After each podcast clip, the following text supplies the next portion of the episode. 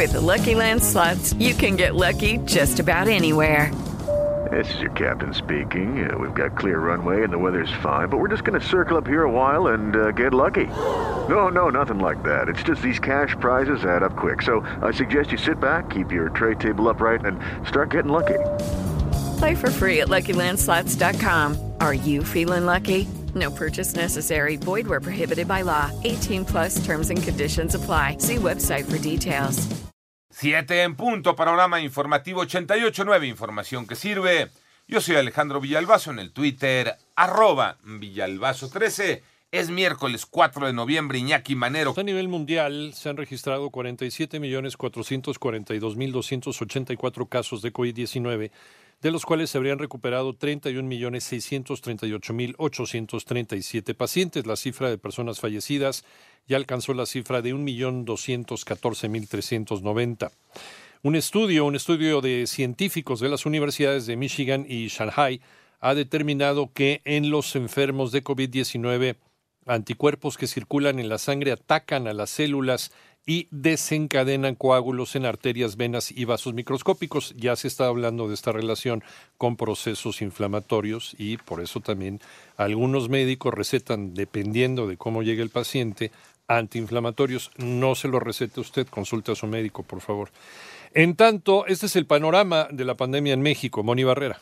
La Secretaría de Salud informó que ya son 938.405 casos confirmados de COVID en el país y 92.593 defunciones. Respecto al protocolo de investigación para la fase 3 de la vacuna china, en la que se convocó a 15.000 voluntarios en México, se aclaró que no podrán participar personas que se recuperaron de la enfermedad. Hay mucha especulación sobre qué significa ser voluntario, dónde se registran, a dónde se apuntan. No se trata de un programa de vacunación. No, el propósito es hacer la investigación clínica. Así lo dijo Hugo López Gatel, subsecretario de Prevención y Promoción de la Salud. Las personas pueden recibir o bien el producto experimental o bien un placebo, agua inyectable estéril. Es decir, no es una vía para vacunarse más rápidamente, no para vacunarse anticipadamente. No se trata de publicar convocatoria. Cada país tiene sus mecanismos. En 889 Noticias, Mónica Barrera.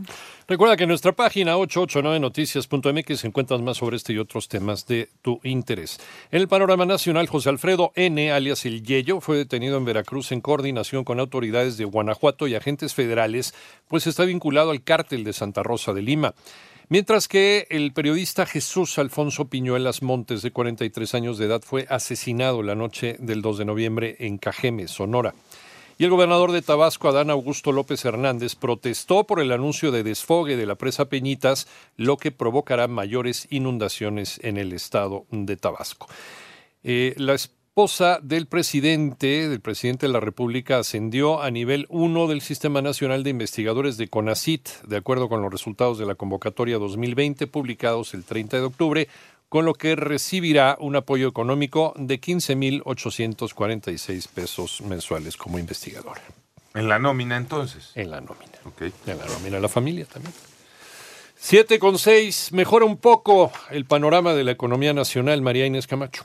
Expertos en economía del sector privado encuestados por el Banco de México mejoraron su pronóstico para la economía. Ahora esperan que se contraiga 9.3.1% al cierre de este año, desde su estimación previa de 9.8%. Banjico informó que los economistas del sector privado nacional y extranjero no observan ningún obstáculo para que la economía retome la senda del crecimiento, ni siquiera el resultado de la elección en los Estados Unidos. Para el próximo año, los analistas mantuvieron el mismo pronóstico de crecimiento del 3.20%. Sin embargo, para este año elevaron su estimación en materia de inflación, ya que consideran que al cierre de este año podría ubicarse en 3.95 desde el 3.86% que previeron en la encuesta anterior. Asimismo, redujeron el tipo de cambio a 21 pesos con 69 centavos por unidad. 88.9 Noticias, María Inés Camacho Romero.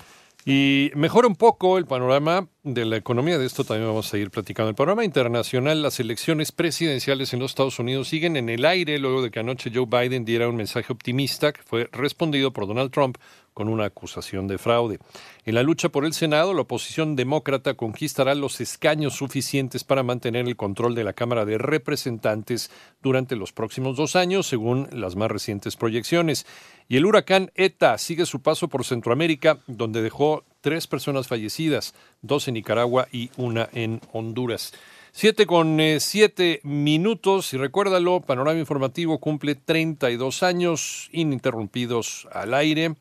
Siempre Panorama Informativo ha ido de la mano de la innovación, la modernización, evolucionando tecnológicamente para estar siempre a la vanguardia, respondiendo a las exigencias y gusto del público. Nuestro compromiso siempre ha sido proporcionarte información veraz y oportuna, transmitiendo a todo el país vía satélite con las unidades vía remota y recientemente a través de la plataforma de iHeartRadio que permite llevar la programación en línea a todos los rincones de este planeta. Gracias a ti que nos escuchas. Hoy festejamos 32 años y vamos juntos por más en Panorama.